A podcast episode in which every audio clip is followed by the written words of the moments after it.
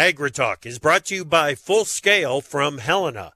Grow strong returns this season with breakthrough foliar nutrition from Full Scale at Reproduction. And by Propane. Propane is the energy for everyone, especially farmers. Environmentally friendly propane can fuel most anything on the farm. See how at propane.com.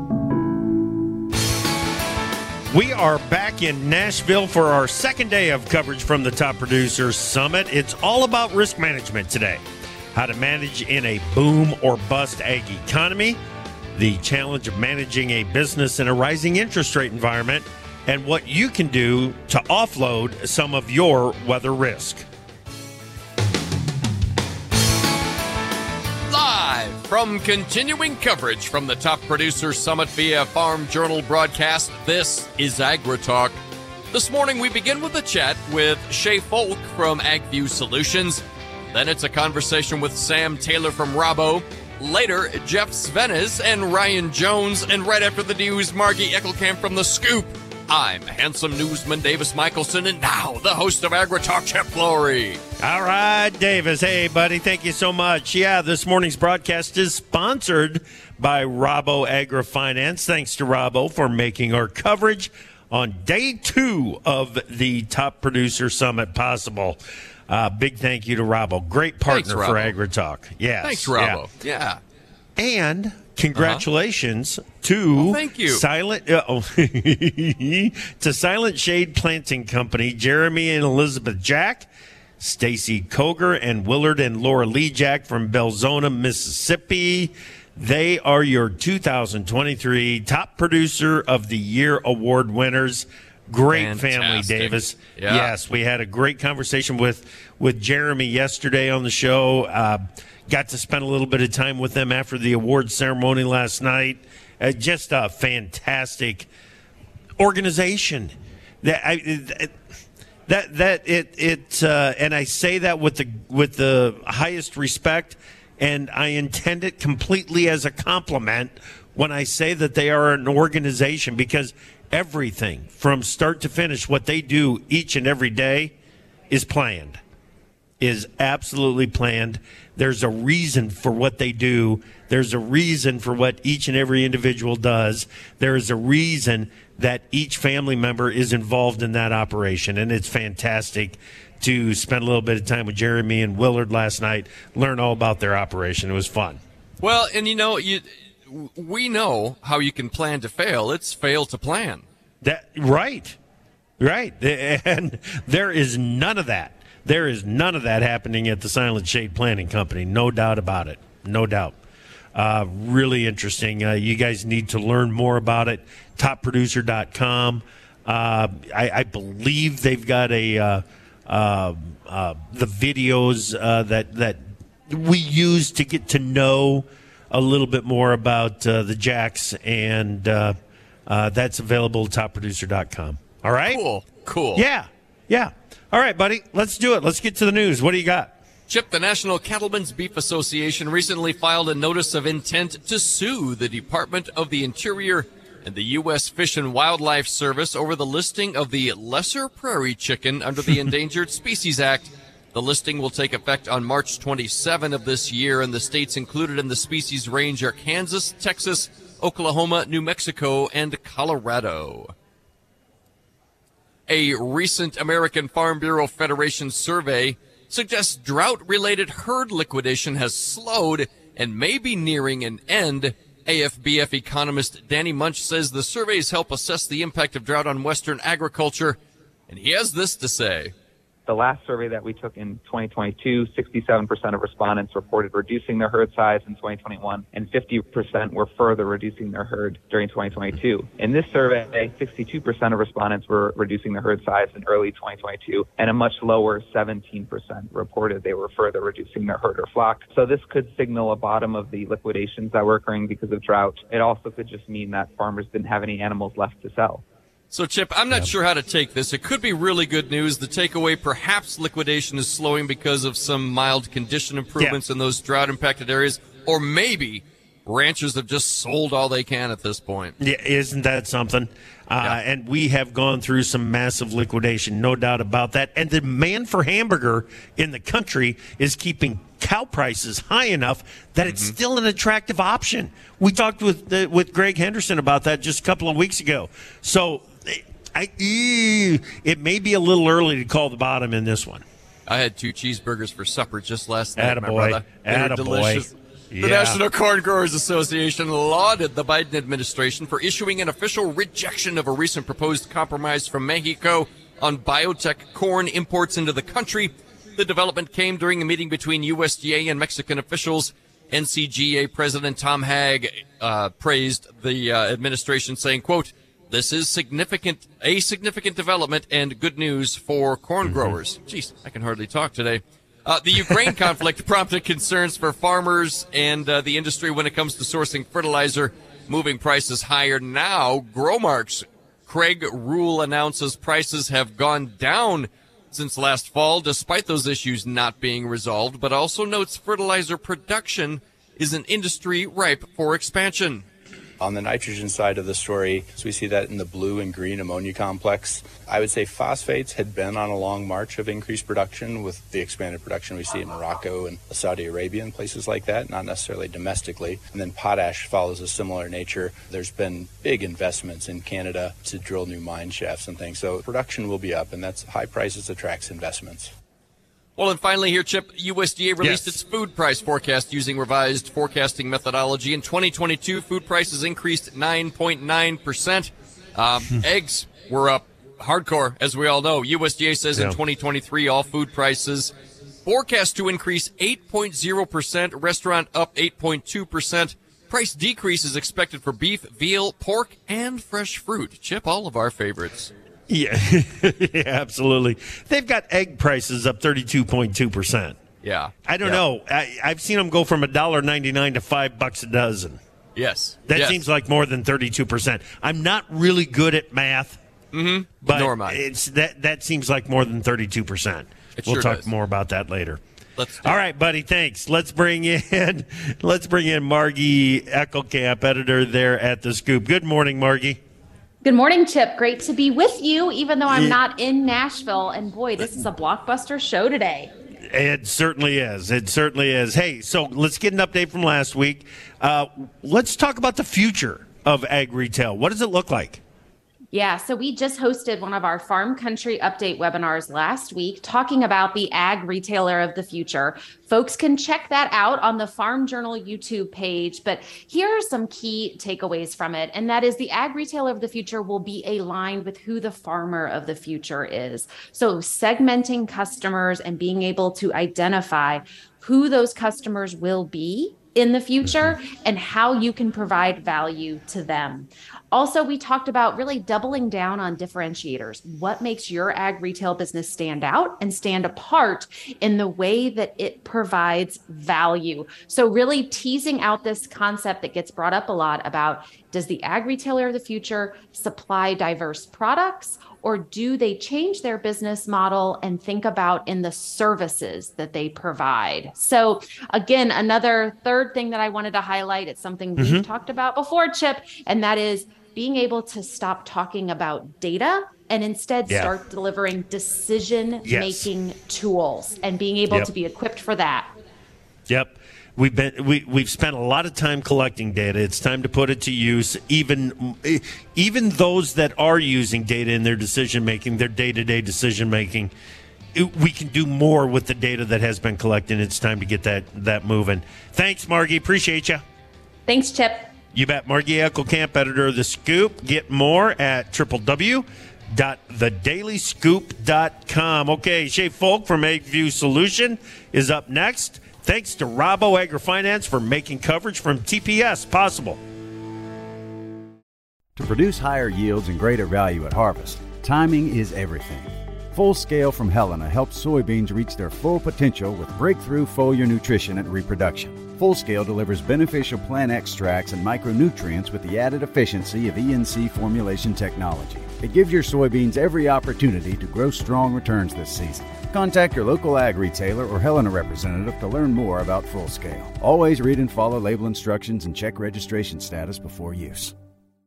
From powering irrigation engines to warming buildings, propane has always been a part of American farm life. Now, you can be a part of propane's future and save money at the same time. The Propane Farm Incentive Program is a research initiative that provides farmers up to $5,000 towards the purchase of new propane powered equipment. In exchange, participants share performance data to make tomorrow's ag operations more cost effective, more efficient, and more environmentally friendly with propane. Getting started is simple. Visit propane.com slash farm incentive to see if you're eligible.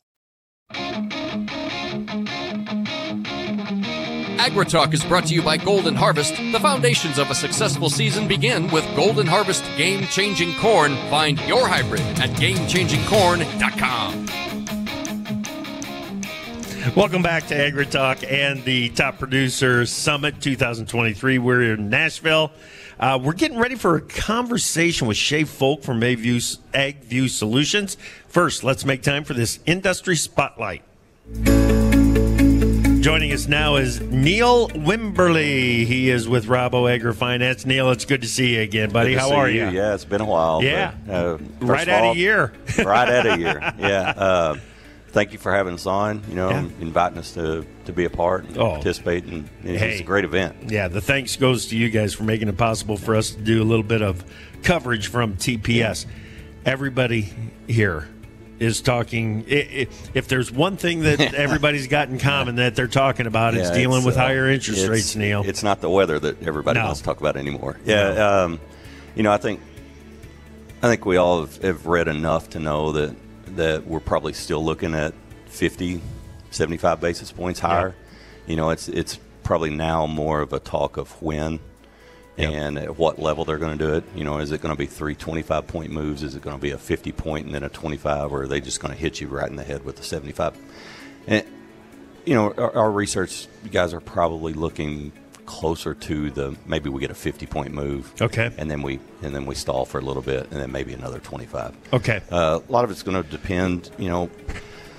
I think we're seeing trailing numbers on inflation, maybe not as hot as they Right, thought. right. Um, so you know the hope the hope is that you know we we have the pain through the rest of this year, right. and then we stop at least, you know, and and you know optimally we start coming back down a little Right. easy in in 24. But I think it's 24 before we see any. Right. I, yeah. I think you're probably right on that as well. Jay Powell, the, the chairman of the Federal Reserve, is still talking tough This- when it comes to this economy. Well, this board is uh, they've if they've proven anything, they've proven they're going to hold the course. yep. And um, you know, I don't know. A lot of talk is, you know, can you solve this stuff with interest rates? And and it, comes back to well, there's still a demand issue, Yep. and I don't know how the interest rate part of that comes into that solution. Um, so you know, in a lot of our discussions with our clients and and with people in in other parts of the industry, um, this is now become just part of a holistic view. Yeah. You know, where it Yeah. used to just be, you know, eh, let's let's hammer interest rate talks. Yep. Now it's, you know, you're going to pay maybe you're going to pay some more for your money. Right. But if you're looking at it, um, you're getting more for your product. Yeah. Yep. Your your inputs are going up. Yep. But if you look at, I think what we've looked at the last three years, your margins are still staying Yeah. Relatively stable. There's st- yes. And you know, I think that's one of the things I noticed last night. You know, when, during the awards dinner, when when we're when you're when you're highlighting everyone, when you see the successful operations, yeah. they're they're looking and they're they're planning. Yes. everything they're doing is on a margin. Yes. You know, you can't Yep. control the top part or the bottom part, Right. but your operation is the middle part. You can you can manage that margin, no doubt about it. Uh, the the other thing that, that I want to remind people is is uh, this is not a time to go dark on your lender. Make sure that you're having Never. It's never a good time never to a go good dark time. on but your boy, lender. make sure that you're having Yeah. conversations Yeah. on a on a regular basis with your lenders. And- Where can they go for more information on that? uh, www.raboag.com. raboag.com. Yeah, get there, find out what you need to do to maintain that re- that relationship with your lenders. Talk to your lender. Talk to your lenders. Yep. Yep. Good stuff, Neil. Yes, Thanks, sir. man. Thanks again. All right, that is Neil Wimberly from Rabo Agri Finance. He is a sponsor of AgriTalk today. All right, Shay Foulk, AgView Solutions. Shay, are you there, buddy? It's good to talk with you. I am. How are you today, Chip? We're doing just fine. A little rainy here. How's uh, you were here yesterday, and the, we had the sun sh- shining. You left. I would imagine down in St. Pete, you probably got the sun shining again. It is. If I open the door here, you might hear the seagulls and the waves crashing in the background, so I won't do that. But no, top producer was great there yesterday. Uh, awesome crowd. Really enjoyed meeting a bunch of new people there, and you know, I love yeah. I love some of the comments Neil just made, looking at margin and and ROI. Yeah. So excited to dive into a conversation on that, Chip. Yep, you're that is exactly the reason that you're here because we're talking about boomer bust ag economy. You got to manage your way through through it. That was the topic of your conversation yesterday. Uh, mm-hmm. What did you learn from the group? Uh, the uh, the feedback that you got. You know, one of the biggest things that we see is when you look back over the last decade, and I would encourage anybody listening to this, if you could go back to 2012 and 2013 okay. and know the things that you know now, what would you have done differently? And maybe not from exactly what happened from a production standpoint, but how did you manage your business decisions and what areas of your business did you focus on?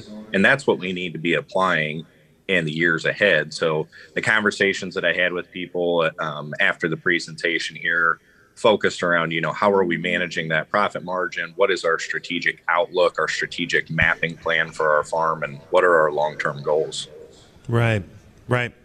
So, it, margin. It, it, it's like Neil just said. You, it's it's difficult to manage the top end. It's difficult to manage the bottom end. You got to take care of what's in the middle on the on on the the top end i'm talking about the input side of things uh, it's never been more critical than it is right now to put pencil to paper and figure out what you're going to do on the input side of things isn't it shay?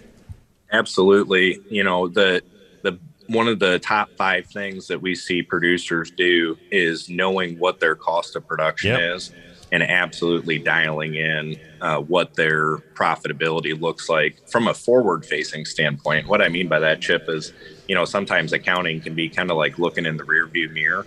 And yep. it's really hard to drive the vehicle of your business forward down the road if you're looking in the rearview mirror. So we want to analyze that profit out the windshield.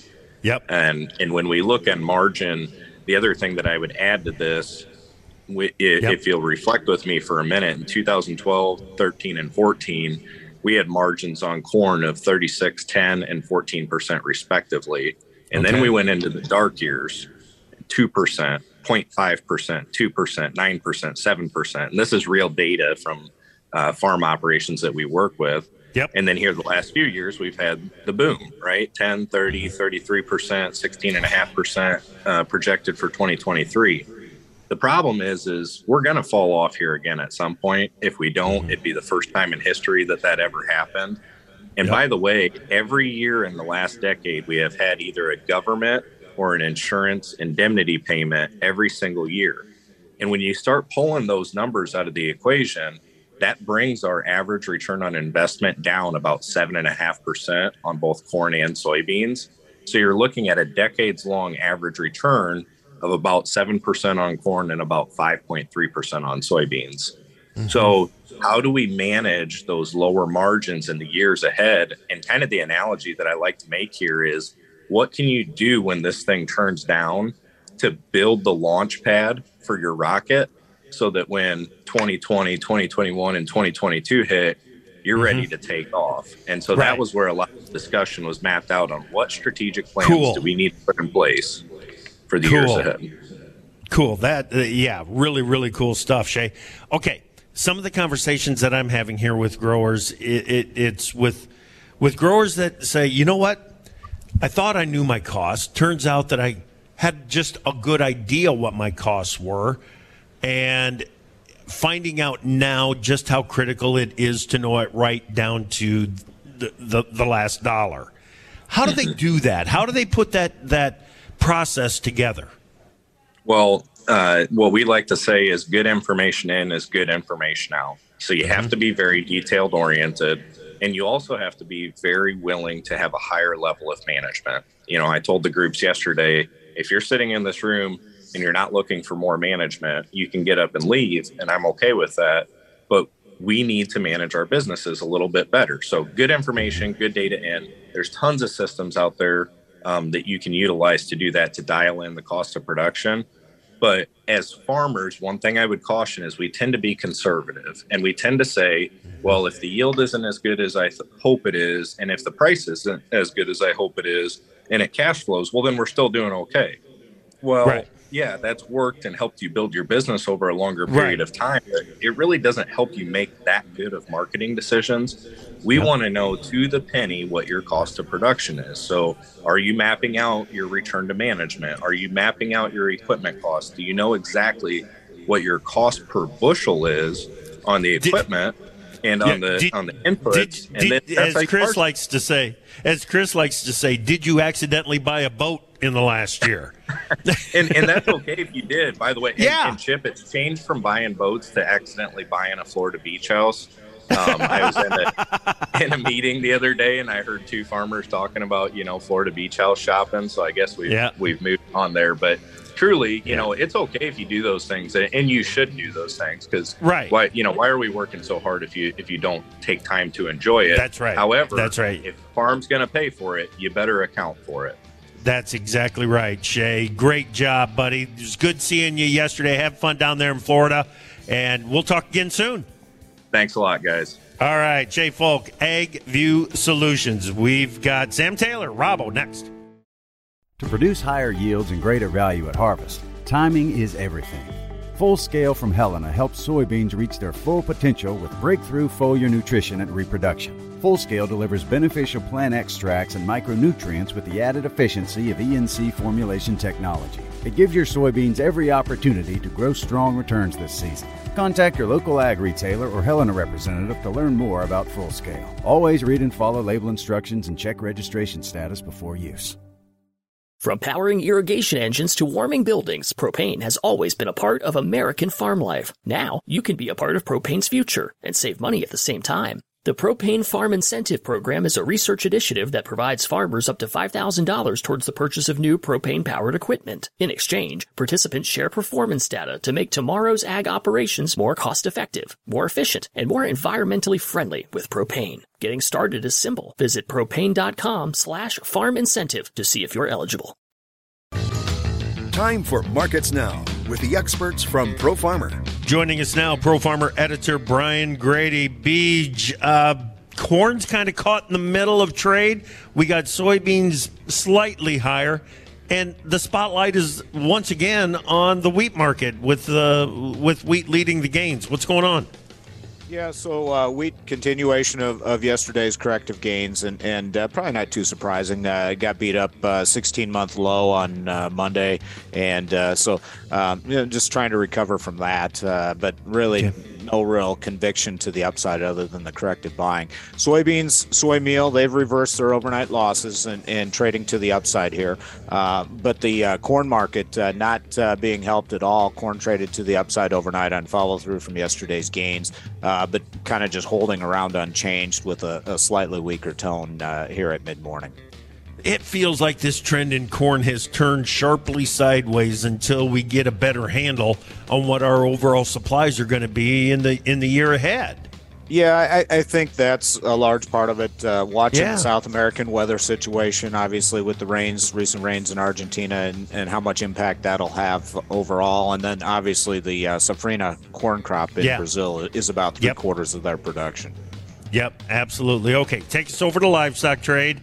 Uh, some more pressure on hogs. Yeah, uh, the cash index continues to decline there. Uh, it's only down two cents today, so maybe we're getting close to a seasonal low, and, and seller yeah. interest isn't real great. We're actually seeing a little bit of buyer interest in the FAR deferred contracts today, uh, so that's potentially a positive sign. Uh, cattle futures are kind of drifting, uh, just waiting on cash cattle trade to develop, okay. and, and we anticipate it'll be steady, maybe steady firmer. Gotcha. All right. We'll talk to you this afternoon. Uh, you are our guest analyst this afternoon on AgriTalk. Brian Grete, Pro Farmer.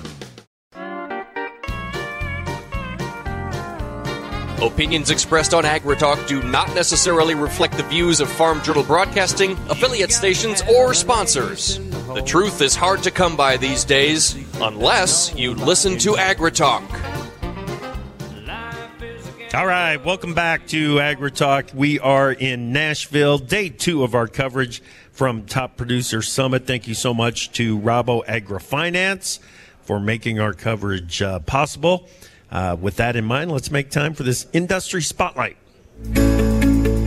Sam Taylor is with Rabo AgriFinance. He joins us right now. Sam, I understand you're still working on, on Europe time. Is that right? Yeah, that's correct. I'm right. back to Europe again this weekend, having just got back from there. so- All right. Well, welcome. Welcome Thank to you. Nashville and to Top Producer Summit. Thanks. All right.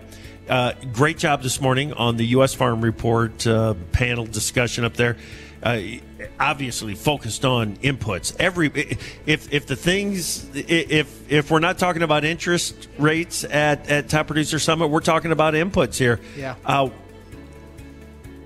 prices for fertilizer have backed off. I hear that more and more now. Yeah, I mean, it's the rare opportunity over the last 24 months to possibly offer a little bit of good news. Yeah, You know? yeah. Like, kind of. I think that, and actually, since the start of the year, um, you've seen prices fall off in certain geographies by double digit percentages. And even in, in market, in the Midwest, Mhm. you've seen certain products pull back at the wholesale and distributor level by 10%. So um, it's a forebearer of some of the potential pass through to farmers that we could see some uh, some cheaper costs on the horizon. Right. So it's Okay. good. It's positive.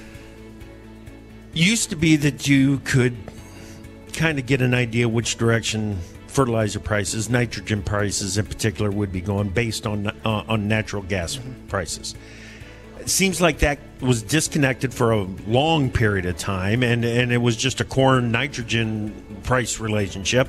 Natty gas has got an influence on the market again, doesn't it? Oh, for sure. And I think that uh, we've seen that over the last, um, like, medium term future, uh, past. You know, like uh, the downward trajectory in some of the nitrogen pricing has come as a result of natural gas pricing, underwhelming expectations in the European market. But on the flip side of that, you saw nitrogen pricing going up over the last 12, 18 months as a result of the nitrogen, uh, the natural gas pricing in Europe. Uh, it is a forebearer of some of the risks ahead. You know, I think that in Europe they have been much more or, or better than anticipated ability to import LNG and natural gas. Yeah. Uh, natural gas, and if they can't do that again, we run the risk that you could see pricing going in the other direction in the second half of this year. Right. If that happens with natural gas, even if corn prices, even if corn prices are kind of tilting down, if natty gas prices in Europe go back to the upside, is is nitrogen going to have to follow? Uh, yes, uh, I, think I would so say, I would say that too. I, the other Yeah. thing that's coming into play here, obviously, is uh, one of the deflators to nitrogen pricing has been that fall off in industrial demand for nitrogen. Mhm. About 15% of ammonia production there and thereabouts globally goes into uh, um, industrial demand, and that's got a correlation with GDP, like the general state of the economy, basically. So if we do see um, an improving outlook for the economy, which we have started to hear whispers of, you know, eurozone not necessarily having the worst case scenario, North America potentially not going into a recession, quite so explicitly. If we do see some bounce back in um, uh, industrial demand for nitrogen products, and we see natural gas pricing going up, you could see a decoupling to a certain extent between the price of natural gas and price of nitrogen, and also corn prices. Okay. The do, do we have an outlook for natural gas prices? I mean, I mean, you never want to be deterministic on these things in this market because it can be swung by a weather event, it can be Yeah. swung by geopolitics. Um, I'm, I'm pretty sure that uh, everyone has been caught over the last two months uh, short on the natural gas because it's been had cooler weather across the globe. And I think in the European market the TTF index has fallen precipitously. And you've seen uh, ammonia production come back online you know in parts of the summer last year we saw as much as 70% of ammonia production curtailed because of the price of natural gas. The cold weather being party to this we now see ammonia production curtailed by only about 20% and I think that we were coming into the January, February time period where if we had had a particularly cold uh, winter and Christmas period, holiday period, you could have seen curtailment go back up in Europe Yeah. again, and we've avoided that. So I, I would say that, as with everyone who's predicted prices in the last 24 months, you know, I think some people have got it wrong on the natural gas, and I don't think it's their fault. It's more the weather. Okay. Last fall there was a concern not only about the price but the availability. Yeah. We're past the availability concern, aren't we? On the availability on, On- on- fertilizers. Yes. Uh, we are. I mean, yes, and uh, this is this, but this is a function of timing to a certain extent because we Okay. have seen material demand destruction in geographies on uh, double-digit demand destruction on P and K and. Um, on, on nitrogen. So this has kind of loosened the global balance sheet. But this was also predicated on like the unknowns, and the unknowns were merited. We didn't know how much was going to come out of Russia. we didn't know how much was going to come out of Belarus. And actually, there are still quite a lot of unknowns. You know, I was in Germany last week, and the spread between expectations of potash coming out of Belarus, it was a spread of 40%. It was a 2 million metric ton difference Man. between expectations of what is going to come out of Belarus this year versus what some other people think. So it, it, the shortages, they were a reflection of fear, they were a reflection of timing, uh, but they were also a reflection of the opacity in the market, and there's still really quite a lot of opacity. We don't really know what is going to come out, but the bias would be possibly volumes to the upside coming out from a production, and this could be a further deflator to pricing. Okay. When it comes to potash imports into the U.S., Yeah. it, it, was like we couldn't have the conversation without talking about let's get rid of the tariffs. Over the last three months, I haven't heard any of the let's get rid of the tariff talk anymore. What's going on? What's the status there? Um, well, I mean, our biggest market for imports into the US market is obviously the Canadians. Um, uh, there has not been any explicit tariff on potash out of the Russian market. And for a uh, context standpoint, Russia is relatively normalized in export of fertilizers with the exclusion of ammonia, which is obviously a very rigid supply chain based on a pipeline which you can't move, and that's caught up right in the epicenter of a lot of the conflict in the Black Sea.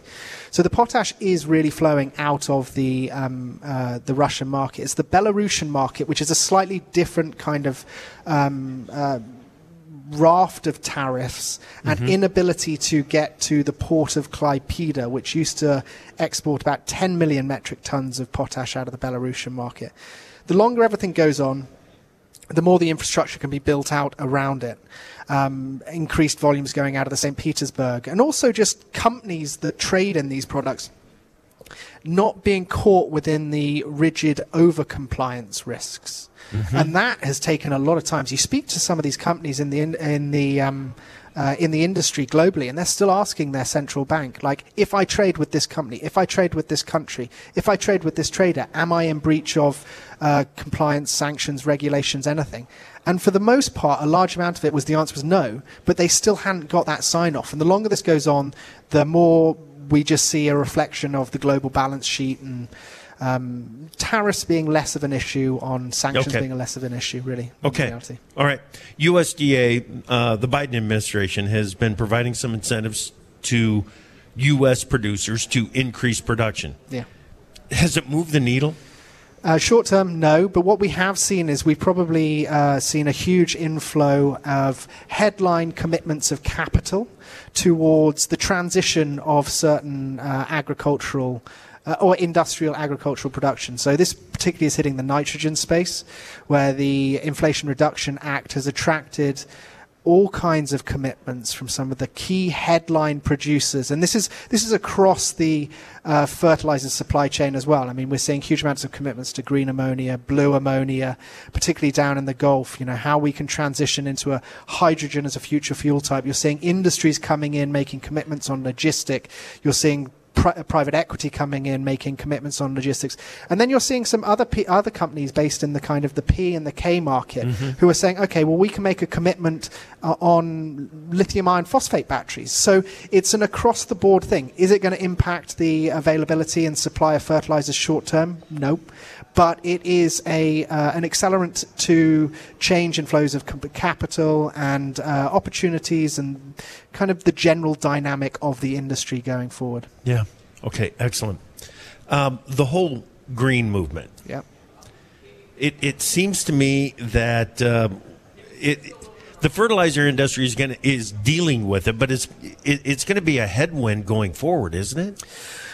Um, I mean, it depends what you mean by a headwind. I think that headwinds probably, and this is probably a little bit um, ethereal, but I mean, you can always view all these as opportunities. And I think that That's true. the IRA, Yep. the Inflation Reduction Act, has pivoted people's perceptions of okay, okay, there's a price tag here, there's a, uh, or not, there's a, a value pocket here. We can invest in this. Um, I think historically you should potentially view nitrogen as going through several phases in industry geared towards munitions, uh, then pivoting towards fertilizers, and maybe the next story is around the energy transition, the hydrogen, and certainly a lot of the capital is going towards that, and that could be an opportunity. Um, one thing that we have seen, and we don't really have the data or understanding of how this is impacting the headline, headline demand, is high input prices, high commodity prices. Change that calculus Yeah. of return on investment for trying new products, complements, substitutes.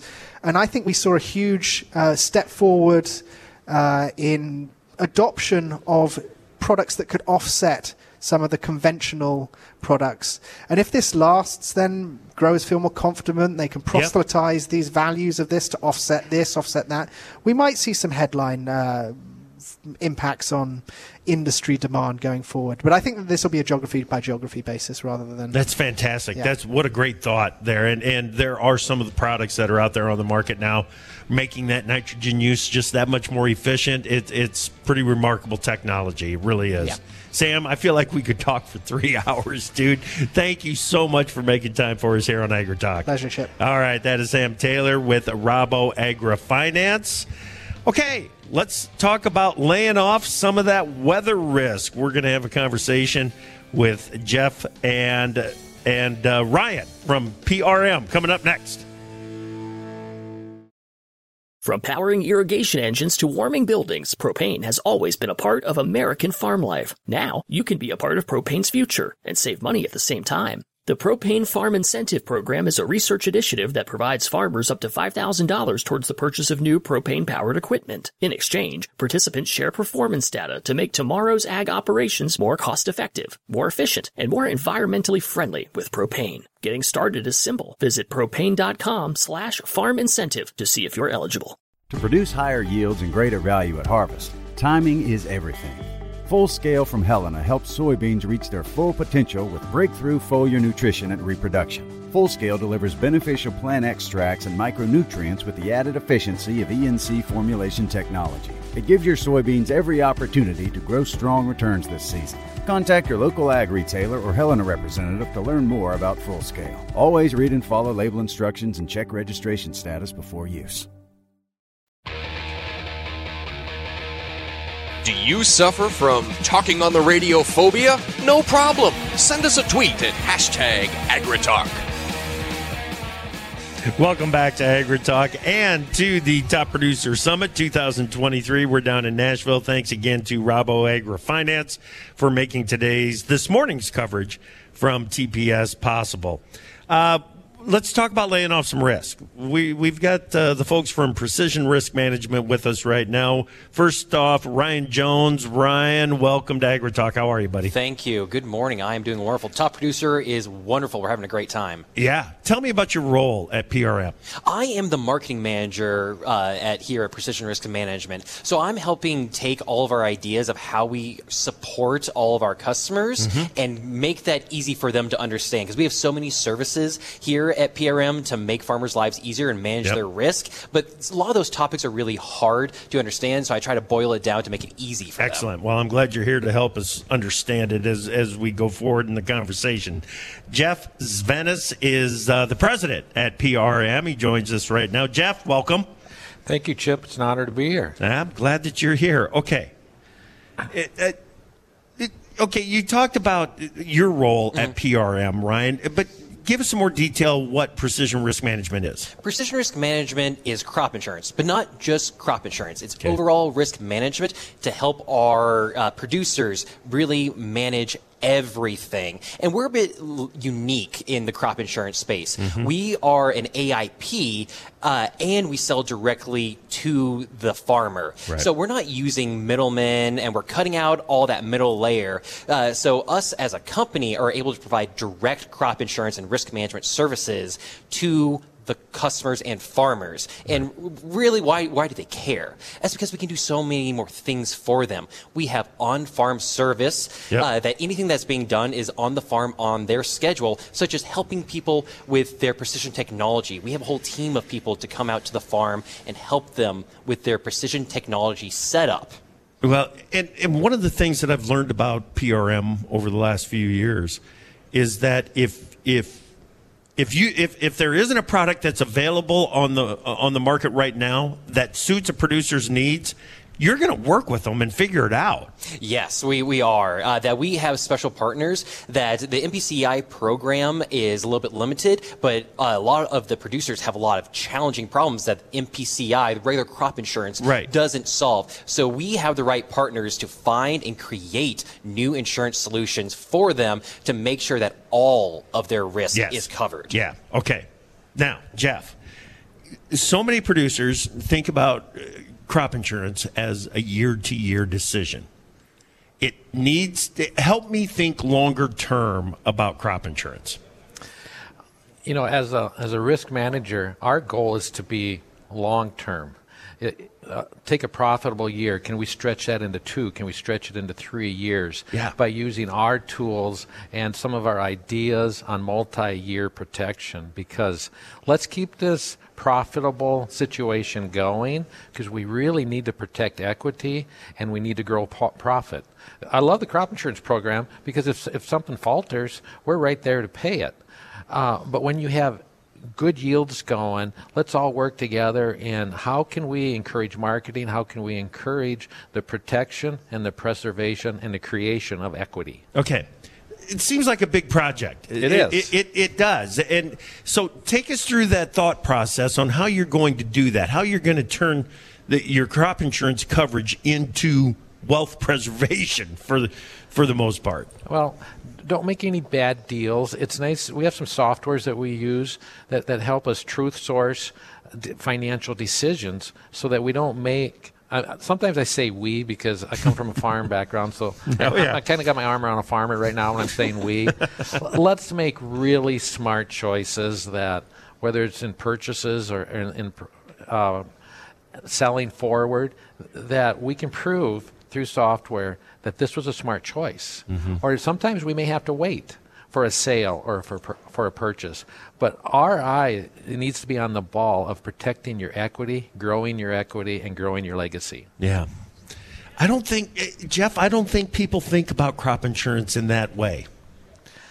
Well, I'm not as young as I used to be. So as we grow and we grow in this business, and you realize over the horizon, I want those that come behind me. I want those that are going to take over this farm or whatever as a parent. You want them to be able kind of be a trampoline off of our careers. Yeah. So we need to be really good at that. Yeah, Yeah. people think of crop insurance in the basic terms every year of, oh, sales close date's coming around. What did I do last year? That will work this year. Right. And that is such a simplified version of what crop insurance is and really what the program was created for. That there are thousands to millions of choices Yeah. and different programs you can do to leverage that to really protect your operation for this year, for three years, for five years, for your next generations Yeah. uh, that that's what the program is created for. And crop insurance is just not that simple. That you can use it as part of an overall strategy to be more efficient and more profitable for years. Yeah. Yeah. All right, Jeff, we got the Farm Bill discussion coming up in 2023. Crop insurance is at the top of the priority list for darn near every commodity group. Uh, no, it, it's at the top of the list for, for every commodity group. Um, the hope is just don't screw it up, right? It is, and uh, through your meetings, which, by the way, th- this convention is fantastic. Uh, more, th- this is Yeah. exciting, and we went through that uh, the farm bill presentation yesterday. Mhm. You're right, Chip. Most groups, if not all groups, are saying just don't screw it up. Uh, it- it doesn't need a tweaking. There's oppor- well, there's opportunities to for it to work better on the local level, but at the federal level, th- they're doing a good job, and both parties agree. For the most part, just don't screw it up. Yeah, yeah, absolutely.